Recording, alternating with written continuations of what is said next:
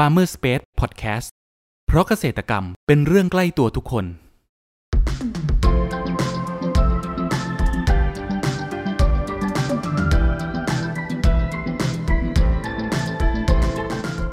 สวัสดีครับ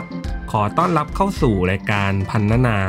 รายการที่จะทำให้คุณผู้ฟังได้สำรวจ และทำความรู้จักผลผลิตทางการเกษตรชนิดต่างๆ จากการสัมภาษณ์ผู้ผลิตไทยโดยตรง วันนี้อยู่กับผมนัทนัทพงศ์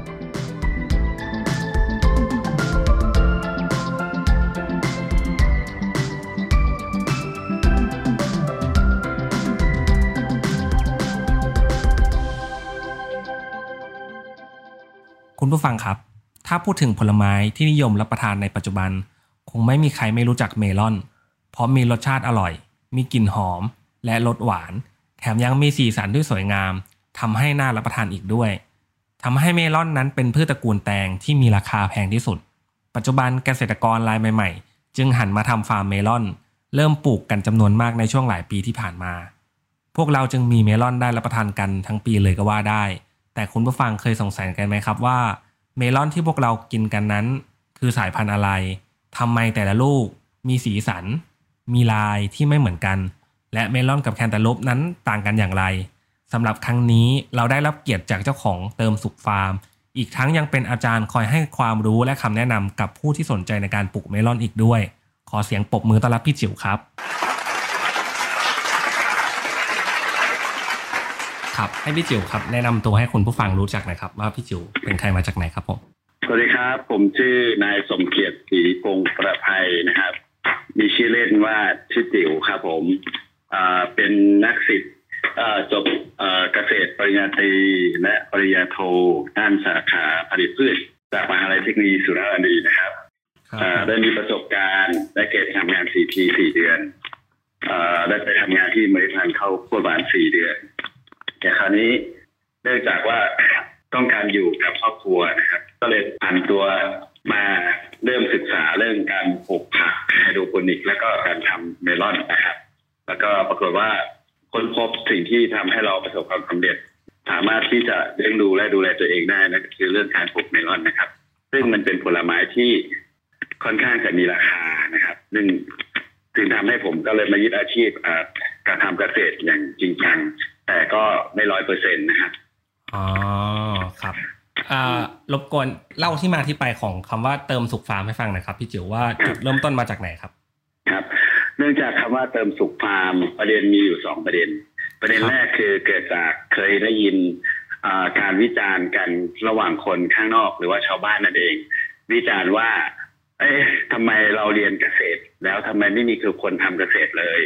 นะครับครับแล้วการทำเกษตรเนี่ย มันจะทำให้เราประสบความสำเร็จในชีวิตจริงไหมอ่าฉะนั้นเนี่ยขนาดคนเรียนจบเกษตรมายังไม่ทำเกษตรเลย เพราะฉะนั้นแรงบันดาลใจขั้นหนึ่ง เราก็เลยอยากเป็นส่วนหนึ่งในการอ่าช่วยตอบคำถาม แล้วก็ช่วยแสดงให้เขาเห็นว่า เมื่อเราเรียนเกษตรแล้วเราสามารถทำเกษตรได้จริงครับนะครับผมก็เลยมาเริ่มต้นว่าอะเพราะฉะนั้นเราก็ตัวของเรานี่แหละ เราไม่ได้มีภาระผูกพันอะไรมากมาย แล้วก็ มาเริ่มต้นทำเกษตรอย่างจริงจังนะครับเริ่มจากคำว่าเมื่อแรกตอนที่เรียนปริญญาโทกันเนาะพอดีตอนนั้นมีเวลาว่างนะครับเราก็เลยเอาเวลาว่างตรงนั้นน่ะมาศึกษาเรื่องการปลูกเมลอนอ๋อครับเรื่องการปลูกผักสลัดนะครับ ซึ่งวิชาเนี้ยเราก็ได้เรียนกับอาจารย์ที่ปรึกษาซึ่งอาจารย์อารักษ์ธีรามพลนะครับ ท่านเป็นผู้เชี่ยวชาญอันนี้ แล้วเราก็ติดตามท่านไปแล้วก็ไปช่วยช่วยช่วยท่านถอนแล้วเราก็มาคิดกันว่าเฮ้ยศักยภาพของเราก็ทำเองได้ดีกว่า เพราะฉะนั้น เราก็เลยจะลองไปอ่าเอาเวลาว่างของเราเนี่ย ไปอ่าไปเช่าที่แล้วก็ไปไปลองทดลองดูระหว่างเรียนปริญญาโทนะครับ จนทำไปทำมาแล้วมันทำรู้สึกว่า เอ้ย การทำงานพวกนี้นะ นอกจากรายได้ไม่ได้สูง แต่ว่ามันทำให้เรามีความสุขในการทำงานแต่ละวันนะครับ ครับ ก็เลยทำเป็นที่มาของคำว่าเติมสุขฟาร์มนะครับผมอ๋อประเด็นที่สอง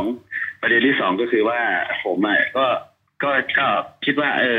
ก็เป็นผลผลภายได้ประเด็นที่หนึ่งก็คือว่าเออจะทำแล้วเรามีความสุขเนาะอันที่สองคือมันจะทำให้เราอ่าเนื่องจากว่าเราก็เริ่มโตแล้วนะเริ่มมีครอบครัว เริ่มมีแฟนอะไรเงี้ยครับผมพอดีแฟนผมก็ศึกษาอยู่ที่มหาลัยนี้ด้วยไปอยากเป็นอย่างอื่นผมก็เลยถือว่าเออ ถ้าเราทำเมลอนแล้วก็อยู่ตรงนี้ มันก็จะทำให้เรา อ่าสามารถที่จะอยู่กับครอบครัวเราได้ หลังจากนั้นมาก็เลยเขาว่า เออ เพราะฉะนั้นเราก็ยึดอาชีพหลักในการทำ ฟาร์มนี่แหละนะครับแล้วก็หลังจากนั้นก็ก็ช่วยสอนด้วย ก็มีรายได้สองอย่างสอนหนังสือด้วย แล้วก็ฟาร์มก็คือหนึ่งคือจะทำให้เราได้ทำอย่างที่เราต้องการรที่เราได้เรียนมาเราใช้วิชาการที่เราเรียนมา มาทำให้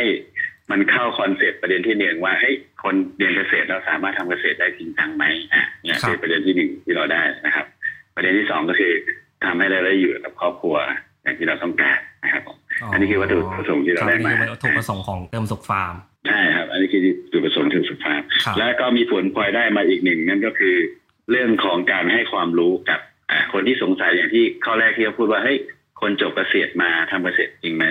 จนตอนนี้เรากลายมาเป็นแรงบันดาลใจให้กับรุ่นน้องหลาย ๆ ท่านหลายๆคนที่กำลังจะจบปริญญาตรีนะครับซึ่งตอนนี้มีมาสัมภาษณ์ทุกวันเลย อ่า วิชาการจากการฟาร์มเนาะเข้าตัวมาสัมภาษณ์ผม แล้วก็คุณก็เป็นหนึ่งในนั้นด้วย ใช่เพใช่ราะฉะใช่นั้นก็ครับคือครับ อันนี้แหละคือสุดท้ายแล้วก็คือนี่แหละทำเกษตรเราเราได้อะไรบ้างแล้วก็นี่แหละทำให้เราได้ตามวัตถุประสงค์ที่เราตั้งไว้ เพราะฉะนั้นผมก็จะทำต่อไปนะครับผมครับผมงั้นเอ่อคำถามต่อไปเลยนะครับพี่จิ๋วครับผมครับ เมลอนต่างจากแคนตาลูปยังไงครับพี่เอ่ออ่าอาจจะเป็นแบบคุณผู้ฟังอาจจะเคยได้ยินคำนี้ ผมว่าน่าจะมีหลายคนไม่เข้าใจคำว่าเมลอนกับแคนตาลูปต่างกันยังไง รบกวนพี่จิ๋วช่วยอธิบายให้ฟังหนะครับ ว่ามันต่างกันยังอ่าไงได้ครับ พูดกันง่ายๆนะเมลอนมันก็คือเป็นชื่อตระกูลนะเหมือนกับกับอ่ากับมนุษย์เราอะคำว่าอ่าอะไรนะ human หรือว่ามนุษย์ของเราเนี่ยครับซึ่งมนุษย์คำว่ามนุษย์ก็คือเหมือนกับเมลอน แล้วมนุษย์เนี่ยมันจะแปลงเป็นคนยุโรปคนเอเชียนะคนอเมริกาถูกไหมครับครับผมอ่าเพราะฉะนั้นเมลอนก็เหมือนกับอ่าคนเรานะครับส่วนอ่าแคนตาลูปนี่ก็คือเหมือนคนสัญชาติหนึ่งในคำว่าคนอ่าอ๋อ เพราะฉะนั้นแคนตาลูปก็เป็นเอ่อสปีชีส์หนึ่งในคำว่าเมลอน เพราะฉะนั้นคำเมลอนคำว่าความจำกัดความของเมลอนก็คือหมายถึงพืชตระกูลแตงทั้งหมดนะครับแต่ว่าเรามักจะเข้าใจกันผิดว่าไอ้ที่ไม่มีตาข่ายมันคือแคนตาลูปครับไอ้ที่มีตาข่ายคือเมลอนเมลอนอ่าอ่าอ่าครับผมอันนี้ที่เขาทราบกันมาจริงๆเมลอนมีทั้งหมดหกสายพันธุ์นะครับเอ้ยครับเจ็ดสปีชีส์ไม่ใช่หกสายพันธุ์มีทั้งหมดเจ็ดสปีชีส์นะครับครับเช่นผมเช่นฟักทองก็ถือว่าเมลอนอ๋อ น้ำเต้าก็ถือว่าเมลอนใช่ไหมครับแตงโมก็เป็นเมลอนใช่ไหมครับ ครับผมอืมสาวรสก็ถือว่าเป็นเมลอน เพราะว่าเป็นไม้ไม้เลื้อยไม้เถานะครับอ๋อความจำกัดความของเมลอนก็คือหมายถึงตระกูลแตงทั้งหมดนะส่วนแคนตาลูปก็คือสิ่งเราเรียกเอาตามท้องถิ่นนะตามท้องถิ่น บางครั้งบางคนไปว่าเฮ้ยอันนี้มันแคนตาลูปใช่ไหมจริงๆมันคือเมลอนอ๋อโอันนี้คือความหมายของมันครับอืมครับอ่า แคนแคนตาลูปคือเป็นชื่อเรียกแต่ละสายพันธุ์มากกว่า ว่าเราจะเรียกว่าอย่างเช่นอ่าเขานิยม อย่างเช่นลูกขาวครับๆผิวเรียบเนี่ยเขาจะมักจะเรียกว่าแคนตาลูปอืมอ๋อครับแล้ววิธีการเลือกพันธุ์ที่เหมาะสมกับพื้นที่อะอย่างยกตัวอย่างเช่น ที่เติมสุกฟาร์มครับพี่จิ๋วมีสายพันธุ์อะไรบ้างครับที่ปลูกในปัจจุบันอืนี้มครับก็ต้นไม้ผลไม้แต่ละชนิดจะอ่าจะอร่อยขึ้นอยู่กับพื้นที่ของมันเนาะใช่อครัย่าบงอ่าง่ายๆก็คืออย่างที่เดิมถูกฟาร์มที่ใช้อยู่ครับมันมีอยู่เอ่อ จริงๆผมใช้อยู่สี่สายพันธุ์ แต่ว่านิยมใช้คือหนึ่งของสวิตอ่าอ๋อพอเราคเล่รันบคือเป็นอ่าเนื้อสีส้มตะครับข่ายผมเป็นลายตะข่ายนุนๆนะครับเป็นผลสีเขียวมีตะข่ายแล้วก็เนื้อสีส้ม แล้วก็แอมเบอร์สวิตแอมเบอร์สวิตก็คือ ก็เหมือนกันลูกสีเขียวมีตะข่าย แต่ข้างในเป็นดีเขียวนะครับอ๋อ ก็ก็เขาเรียกว่า Pot Orange ก็คือข้างในสีสีส้มครับแล้วก็ Emerald Sweet ก็คือข้างในสีเขียว ซึ่งมีความหวานค่อนข้างดีตอนต้านทานโรคเอ่อไม่ดีมากเท่าไหร่แต่ข้อดีของมันคือราคาถูกอ๋อซึ่งเมลอนส่วนใหญ่เนี่ยครับราคาขึ้นห้าเมตรแปดอ่าเมล็ดละห้าบาทแปดบาทสิบาทยี่สิบาท แล้วแต่พื้นที่ อย่าง Emerald Sweet เนี่ยมันจะอยู่ที่ประมาณบาทห้าสิบอย่างเงี้ยเราจับต้องได้ครับผม อ๋อเมเมล็ดพันธุ์ราคาสูงมากเลยนะครับพี่ ถ้าเป็รานคาพันธุ์ถูกมากอ่าแล้ว ก็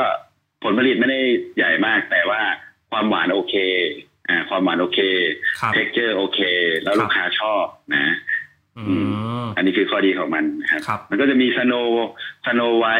อ่าแล้วก็มีอีกหลายสายพันธุ์ที่ผมก็เคยปลูกมา แต่ก็ไม่ประสบความสำเร็จนะประสบความสำเร็จอยู่ พอๆกันแหละ แต่เรามาคำนวณต้นทุนแล้วEmerald Sweet กับอันเนี้ยถูกกว่า อ่าอ๋อก็เลยเราเน้นหาต้นทุนที่มันถูกกว่า เพื่อจะ save ค่าใช้จ่ายของตัวเองด้วยครับ ครับ แล้ววิธีการดูแลครับยากไหมครับ พี่จิ๋วมีเครื่องมืออะไรที่มาช่วยอำนวยความสะดวกบ้างครับ วัสดุปลูกมีอะไรอ่าบ้างอะไรแบบประมาณแบบเนี้ยครับครับจริงๆแล้วผมส่งเอ่อปลูกสองระบบเนาะระบบเริ่มต้นเลยคือจะปลูกใน substrate นะ substrate ก็คือวัสดุปลูกอย่างเช่นทรายขุยแกลบตามตำราที่เราเคยเรียนมาตามที่มหาลัยนะครับครับ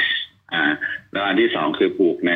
เอ่อในดินเลยก็คือทำร่องขึ้นมาทำในดินอ่าเนื่องจากเรามีเวลาจำกัดเพราะฉะนั้นผมก็จะนิยม ทำปลูกแบบในแบบทรายขุยแกบนะครับอืเพมราะพวกนี้ก็คือข้อดีของมันคือเราจัดการง่ายนะคครัรับบโรคแมลงไม่เอ่อโรคทางดินเนี่ยไม่ค่อยเจอปัญหานะคครัรับบผมแต่ข้อเสียของมันก็คือต้นทุนมันจะสูงขึ้นกว่าการปลูกในดินอีกเท่าตัวครับผมอ๋อครับ ต้นทุนจะสูงกว่าส่วนถ้าต้นทุนสูงกว่า แล้วก็อีกอย่างก็คือเรื่องของผลนะฮะผลจะใหญ่สู้กับปลูกในดินไม่ได้นะครับอ๋อ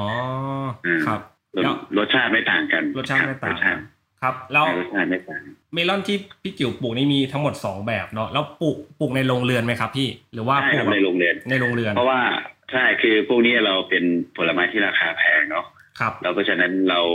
เราก็เลยปลูกในโรงเรียนเพื่อจะโปรเทคเรื่องของแมลงโรคแมลงนี่แหละแล้วก็เราฉีดยาเนาะไม่ใช่ไม่ฉีดนะใครครับผมปลูกเมลอนไม่ฉีดยาถือว่าเก่งมากนะครับอืมเป็นไปได้ยากมากครับ เมลอนอินทรีย์นี่เป็นการมโนส่วนใหญ่แต่จริงๆยังไงต้องฉีดฮะการฉีดยายังเอาไม่ค่อยอยู่เลย แต่ว่าเราฉีดเนี่ยเราจะฉีดในเขาเรียกระยะปลอดภัยเนาะครับระยะอย่างเช่นเราฉีดประมาณห้าถึงหกครั้งต่อครอบอะไรเงี้ยเริ่มต้นจากการปลูกไปแล้วประมาณสิบห้าวันฉีดครั้งหนึ่งอะแล้วผ่านไปอีกสักยี่สิบห้าวันฉีดอีกครั้งหนึ่งอะเริ่มผสมเกสรเสร็จฉีดอีกครั้งหนึ่งเริ่มตาแตกตามันติดผล เริ่มแตกตาข่ายเราฉีดอีกครั้งหลังจากนั้น เราก็จะไม่ฉีดแล้ว อืมครับเพราะเราก็จะหลังจากนั้นก็ยาก็จะไม่ตกค้างนะครับอืมมันก็จะปลอดภัยเขาถือว่า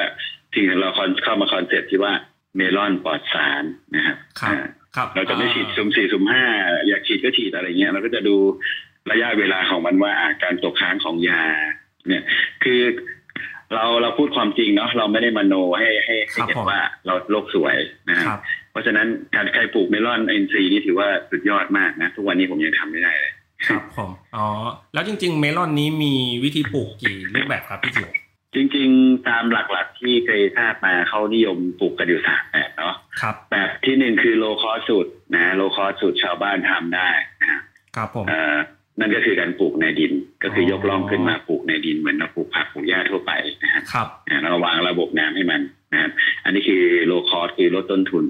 แต่ข้อเสียก็คือมักจะเกิดอ่า ปัญหาโรคทางดินอาอาทิเช่นโรครากเน่า หรือไม่ก็เกิดจากไส้เดือนฝอยอะไรเงี้ยครับจะครอบ control ยากนิดนึงแต่ข้อถ้าเกิดเราเจอพื้นที่ที่มันไม่มีปัญหาสองอย่างที่เราพูดมานั่นก็คือ ก็เซฟต้นทุนได้ดีครับอ่าแบบที่สองคือเรื่องของปลูกในซับสเปซนั่นก็คือการปลูกในวัสดุปลูกวัสดุปลูกมันก็จะมีอีกสองแบบว่า เราจะปลูกในแบบแนวเป็นถุงหรือเป็นร่องอ่าอย่างเงี้ยครับครับผมก็ถ้า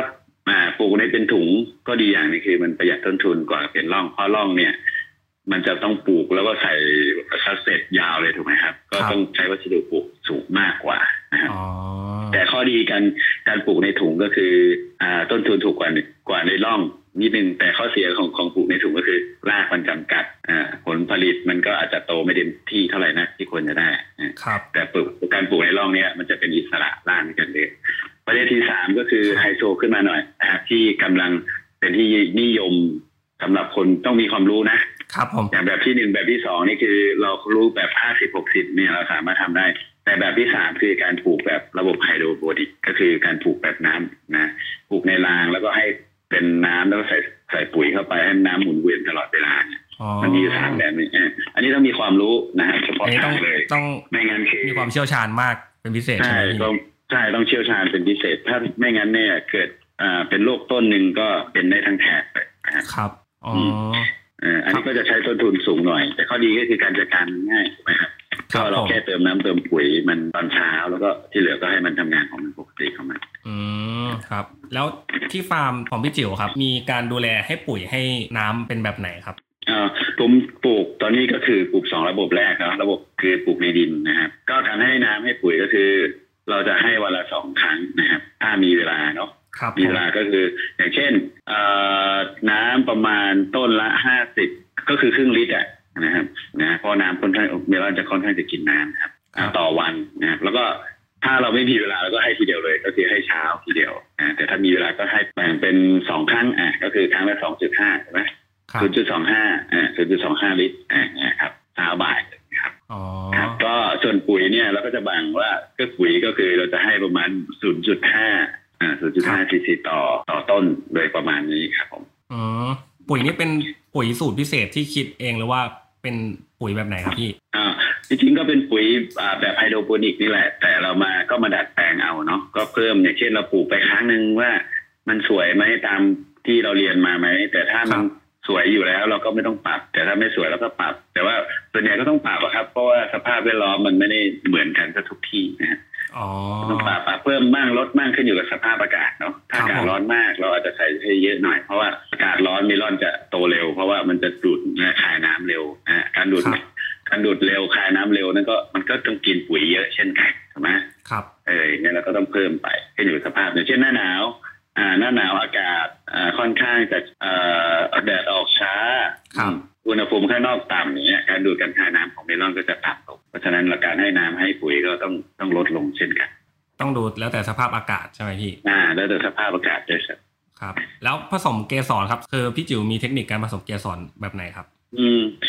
ผสมเกสรบางพันธุ์มันมีสองชนิดเนาะบางพันธุ์คือเขาเรียกว่ามีเกสรตัวผู้เนี่ยอยู่ในดอกตัวเมียครับแต่บางพันธุ์ก็ไม่มี แต่ส่วนใหญ่ที่ทำมาคือเกสรตัวผู้มักจะอยู่ในเกเอ่อดอกตัวเมีย เพราะฉะนั้นบางท่านนะครับที่ทำที่เก่งอยู่แล้วก็คือใช้ผู้กันถูกไหมครับครับแต่เอาเกสรตัวผู้แล้วก็มาป้ายป้ายๆนะครับแต่บางครั้งคือเครื่องมือเราไม่พร้อมพี่จิ๋วก็จะใช้แบบว่า แกะดอกตัวไอ้เกสเขาเรียกว่าดอกตัวเมียถูกไหมครับมันจะมีดอกกลีบดอกที่เป็นสีเหลืองอะบานอยู่ครับ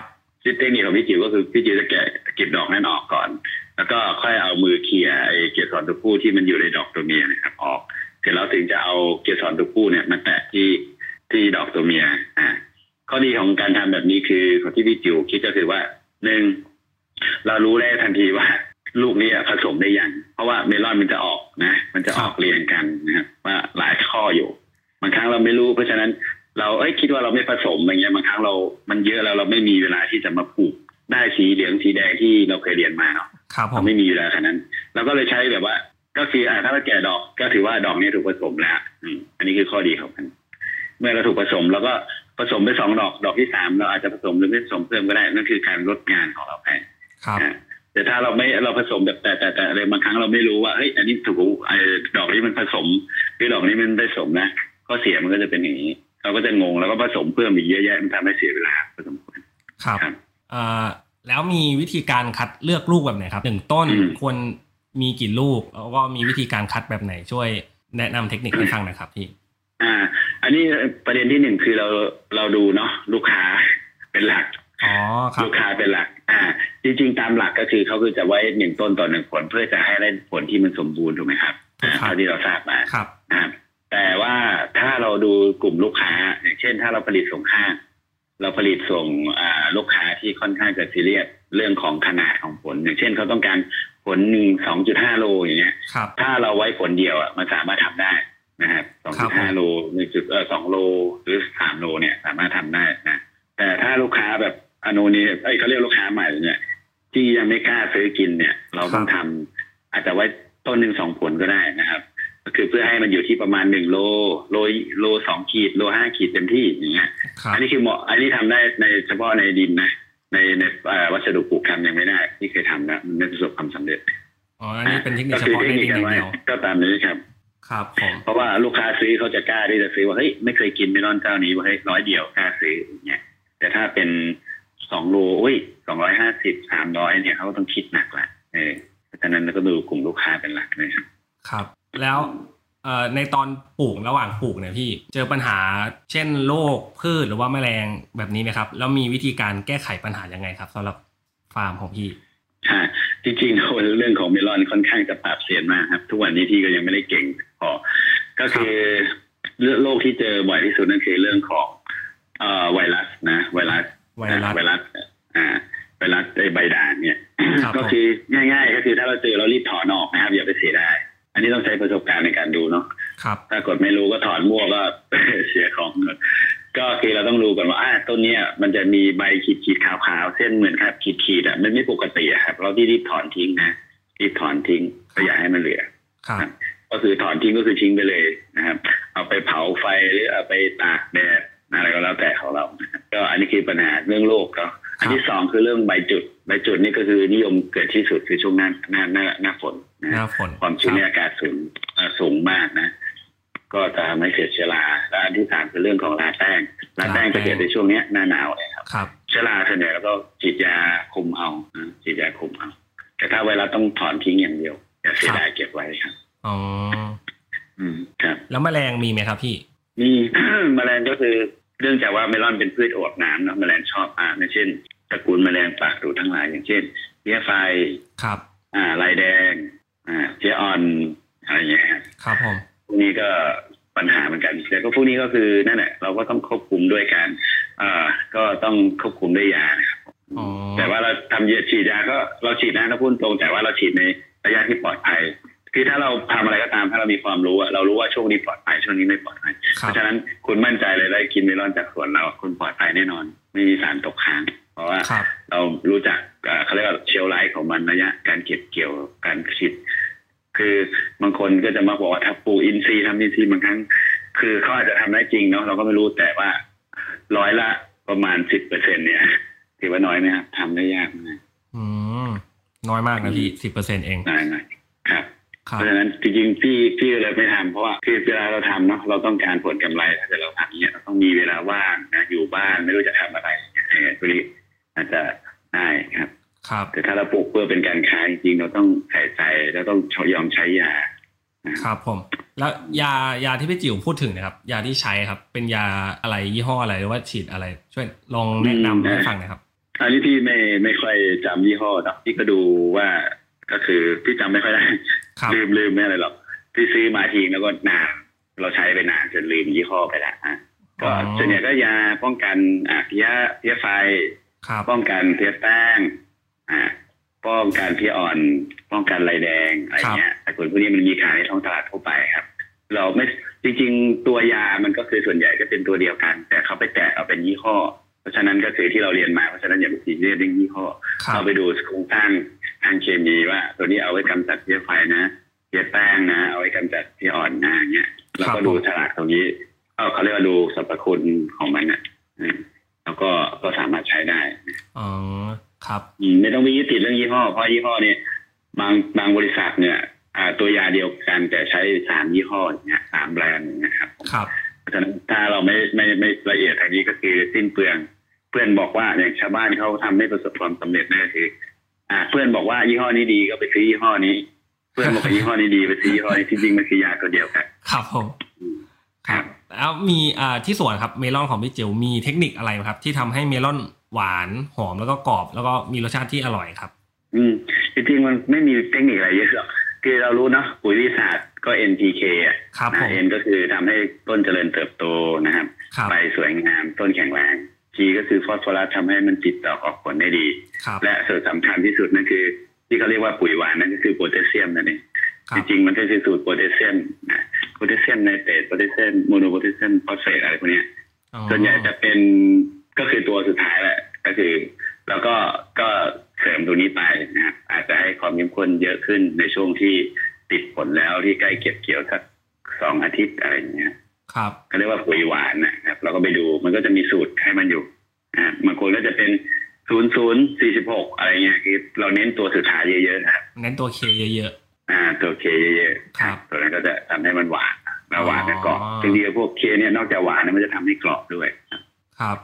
แล้วเอ่อพี่จิ๋วมีเครื่องมือวัดความหวานไหมพี่เราจะรู้ได้ไงว่าเมลอนต้นนี้น่าน่าจะเก็บได้แล้ว น่าจะมีความหวานอะไรประมาณเนี้ยแบบเนี้ยคอืรับมจริงๆตามหลัก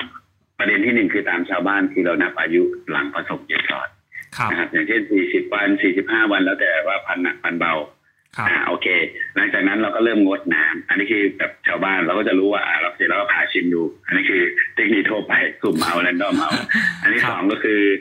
เราใช้เครื่องมือวัดอ่าเราก็รู้ว่าไอ้สี่สิบวันเนี่ยมันสามารถเก็บได้ก็ไปเก็บมาก็เหมือนวิธีแรกแหละแต่ว่าอันนี้มันใช้เครื่องมือวัดก็คือเขาเรียกเครื่องวัดความเบรกอะเครื่องวัดความหวานของพี่ก็ไม่ได้อะไร อะไรสักอย่างนะที่จำชื่อมันไม่ได้ก็คือเป็นเครื่องมือวัดความหวานกันเลยอันนั้นก็ใช้เราก็ดูว่า เออถ้าแล้วแต่พันธุ์นะบางพันธุ์ก็โดดไปสิบเจ็ดโอ้โหสิบเจ็ดนี่คุณต้องรีบขายเลยโอ้สิบเจ็ดนี่หวานมากเลยใช่ไหมพี่ เออใช่สิบเจ็ดเบรกเนี่ยคือคือส่วนใหญ่ก็จะทำมันได้อยู่สิบห้าสิบสี่สิบห้าสิบครับหกนี่คือสุดยอดแล้วครับ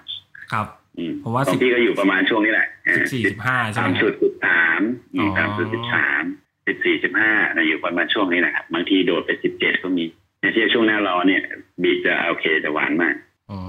มอืมครับ คุณผู้ฟังครับ เรามาพักฟังสิ่งที่น่าสนใจกันก่อน แล้วมาพูดคุยกันต่อในช่วงต่อไป กับ Farmer Space Podcast เพราะเกษตรกรรมเป็นเรื่องใกล้ตัวทุกคน มันหมดยุคแล้วที่ต้องเดินทางไปเช็คผลผลิตกับเกษตรกร มันหมดยุคแล้วที่ต้องคอยปวดหัวกับการวางแผนการจัดซื้อ มันหมดยุคแล้วที่ต้องยุ่งยากกับการสำรวจราคาสินค้าเกษตร ถึงเวลาแล้วที่คุณจะบอกลาวิธีเดิมๆเราขอเสนอ Cropper ตัวช่วยจัดหาผลผลิตทางการเกษตรสำหรับภาคธุรกิจ เราจะช่วยวางแผนและยังช่วยสำรวจราคาผลผลิตจากฟาร์มเกษตรกรทั่วประเทศได้อย่างสะดวกและรวดเร็วเดี๋ยวเรามาฟังเสียงจากผู้ใช้งานจริงกันครับ หลังจากที่ได้ลองใช้บริการแล้วเป็นยังไงบ้างครับคุณซาร่า มันสุดยอดมากเลยค่ะจอร์ดตั้งแต่บริษัทเราใช้ Cropper แล้วก็ไม่ต้องจ้างพนักงานเพิ่ม แถมฝ่ายจัดซื้อยังรองรับออเดอร์ลูกค้าได้มากขึ้น และไม่น่าเชื่อเลยว่ามันทำให้ลูกค้าประทับใจเรามากจริง ๆ เลยค่ะจอร์ดหากสนใจที่จะใช้บริการในการจัดหาผลผลิตทางการเกษตร สนใจติดต่อได้ที่ 093 317 1414 ย้ำ093 317 1414 เรื่องจัดหาผลผลิตไว้ใจCropperขอต้อนรับคุณผู้ฟังเข้าสู่ Farmer Space Podcast ในช่วงครึ่งหลังนี้นะครับ เกรดของเมลอนเนี่ยครับเขามีวิธีการแบ่งเกรดยังไงครับ วัดจากอะไรพี่ แล้วก็แต่ละเกรดนี่ราคาต่างกันไหมครับอ่าประเด็นที่หนึ่งคือเกรดเราสามารถแบ่งสองชนิดก็คือชนิดแรกคือเราดูเรื่องตาข่ายของเมลอนเนาะตาขาอ่าครับอ่า ตาข่ายของเมลอนชื่อแต่ลูกเล็กลูกใหญ่ยังไม่สนใจคือตาข่ายที่เต็มผลเนี่ยที่เขาเรียกว่าตาข่ายมันคือนูนเต็มผลเนี่ยอันนี้คือเขาเรียกว่าเกรดเอครับอ่าอ่าอันที่สองคือตาข่ายนูนเต็มผลแต่ตรงตูดมันก็จะห่างๆหน่อย อันนี้ก็คือเกรดดีนะครับแล้วก็อันที่สามก็คือไอ้พวกที่อาจจะได้รับปุ๋ยในน้ำไม่ไม่ไม่เพียงพอ หรือว่าอาจจะอ่ามีโรครบกวนก็คือ ตาข่ายมันจะไม่ชัดเจนก็คือตาข่ายมันจะออกมา มีออกออกขาดขาดๆอะไรเงี้ยพวกนี้จะเกรดดีเกรดซีนะครับครับครับแล้วก็วิธีการการก็อันนี้คือประเด็นที่หนึ่งประเด็นที่สองคือเรื่องของขนาดของผลขนาดของผลขนาดของผลก็คือ อย่างเช่นเราตั้งมาตรฐานว่าเมลอนที่เราต้องการเนี่ยก็คืออยู่ที่ประมาณสองโล อันนี้คือเกรดเอครับแต่บังเอิญมันทำมาได้โลห้านี่คือเกรดบีแล้วก็โลสองโลสามนี่คือเกรดซีไปอืม ก็ประมาณ แล้วแต่เราที่เราจะกำหนดเอา แต่ก็นั่นแหละขึ้นอยู่กับกลุ่มลูกค้าว่า ลูกค้าต้องการประเภทไหนอ๋อมากกว่าขึ้นอยู่กับลูกค้า ใช่ใช่ครับ แล้วราคาครับพี่ต่างกันไหมครับ ก็ใช่ก็คือส่วนใหญ่เนาะส่วนใหญ่ราคาเราเอเกรดเอแล้วก็ขายราคาเต็มคือกิโลละร้อยพี่พี่ไม่ได้ขายแพงคเพรับราะว่าเราถือว่าเราเราทำไม่ได้มากแล้วก็เราเน้นขายตลาดกลางไม่ได้ขายตลาดบนครับผมเราไม่มีกำลังที่จะผลิตเป็นฟาร์ม เพื่อจะ ส่งขายทั่วประเทศอย่างเงี้ย อย่างนั้นเนยเราต้องเราต้องมาเอ่อเซตระบบอีกทีแต่เราขายเพื่อเราส่งอ่าร้านประจำส่งลูกค้าประจำอย่างเงี้ยเราก็จะอยู่ประมาณหนึ่งร้อยบาทเก้าสิบาทเขามารับเก้าสิบาท เราไปส่งให้หนึ่งร้อยอะไรอย่างเงี้ยครับผมอ๋อครับ อืม แล้วส่วนเกรดซีก็อ่าสมมุติเราขายไม่ได้เราไปทำน้ำปั่นไปทับไอศครีมเมลอนอะไรอย่างเงี้ยซึ่งพี่ก็กำลังทำอยู่ตอนนี้อ๋อไปทำไอศครีมกำลังทำใช่ก็ทำอยู่ประมาณนี้ แล้วระยะเวลาเก็บเกี่ยวประมาณกี่วันครับ ที่ฟาร์มของพี่จิ๋วครับ ส่วนใหญ่เขาตีไว้ที่พันที่สามเดือนนะเนาะสามเดือนก็เก้าสิบวันอ๋อเก้าสิบวันประมาเก็บอืมประมาณเก้าสิบแล้ว crop หนึ่งนี้ได้ผลผลิตประมาณเท่าไหร่ครับพี่ของโรงพี่มันมีโรงใหญ่สองโรงเนาะโรงครับเล็กอีกสองโรงก็อยู่ที่สองร้อยยี่สิบต้น อันนี้ปลูกเต็มนะครับ แต่เก็บไปจริงๆก็ประมาณร้อยห้าสิบร้อยหกสิบอะไรเงี้ยครับ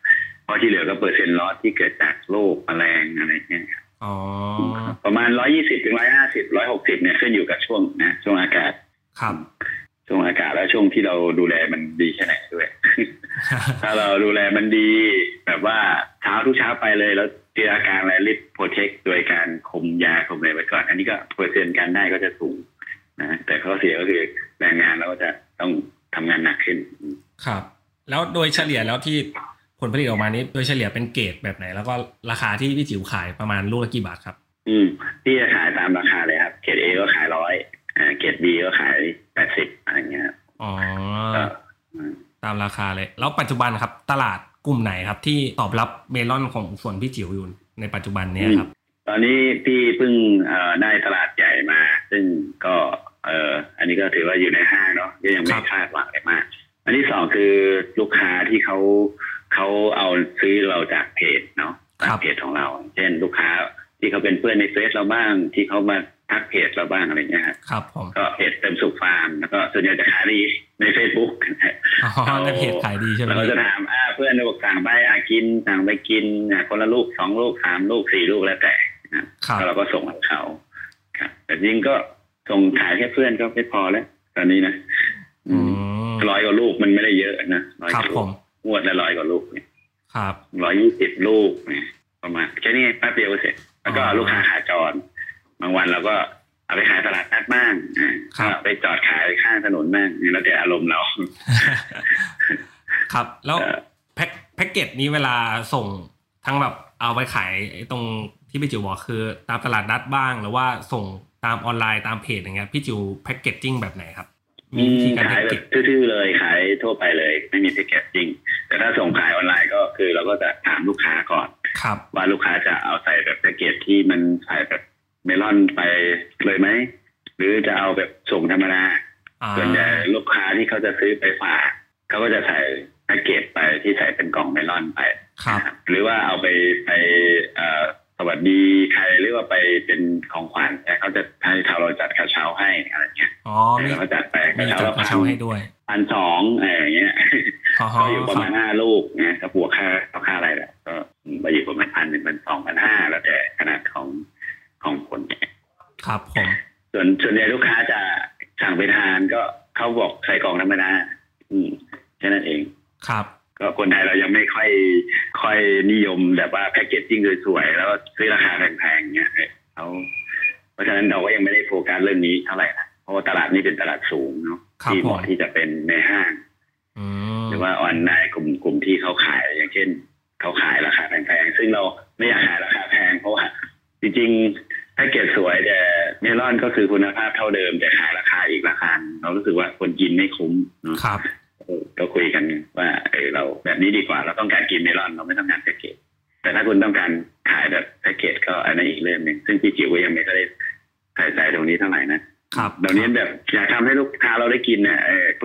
ลอนอร่อยแบบนี้เมลอนปลอดสารแบบนี้ ครับผมอืม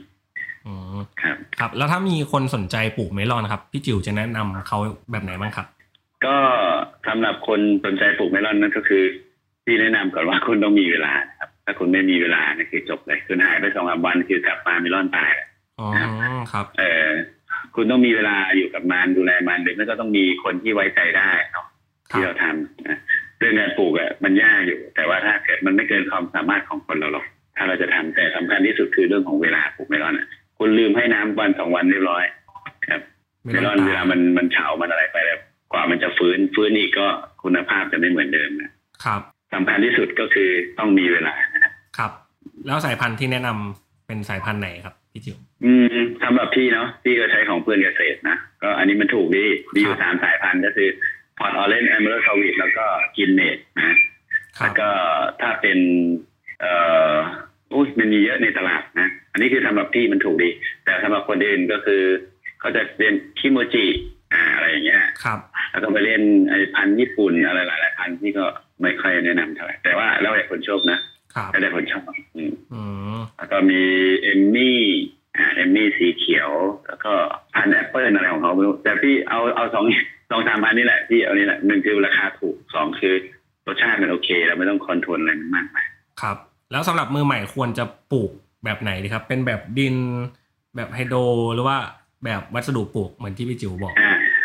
คือถ้ามือใหม่เรามีพื้นที่มีเวลาที่แนะนำดินดีกว่า มันจะลดต้นทุนคุณเยอะเลย ครับนะลดต้นทุนเยอะเลยเพราะว่าสับสเตทเนี่ยมันค่อนข้างจะใช้ต้นทุนเยอะอย่างเช่นครั้งหนึ่งร้อยของพี่ลงหนึ่งสองร้อยี่สิบต้นเนี่ย พี่ลงทุนประมาณสี่พัน ค่าวัสดุปลูกอย่างเดียวนะครับ อาจจะเป็นค่าทรายค่าขุยมะพร้าวค่าแกบค่าหัวน้ำหยดอ่าอะไรอย่างเงี้ย ค่าถุงอะไรอย่างเงี้ยอืมอืมซึ่งซึ่งมันก็เป็นทุนเพิ่มมา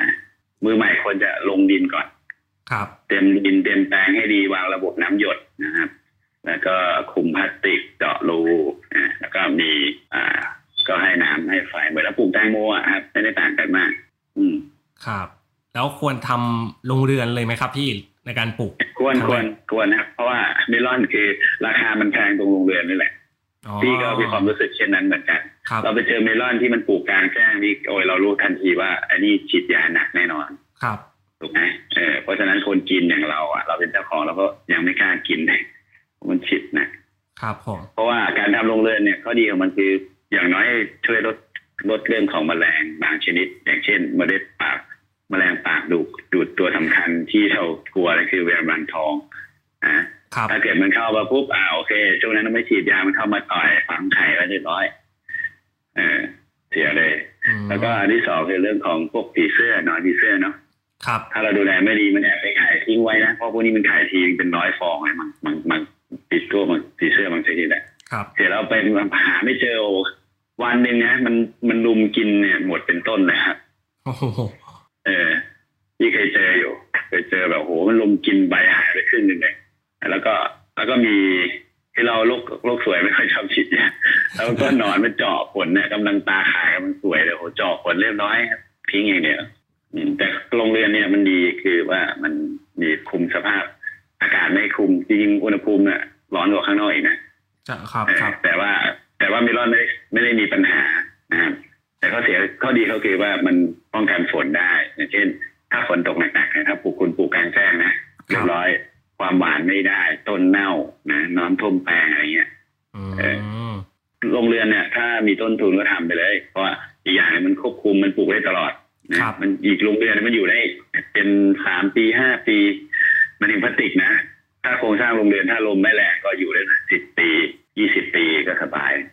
ครับผมครับ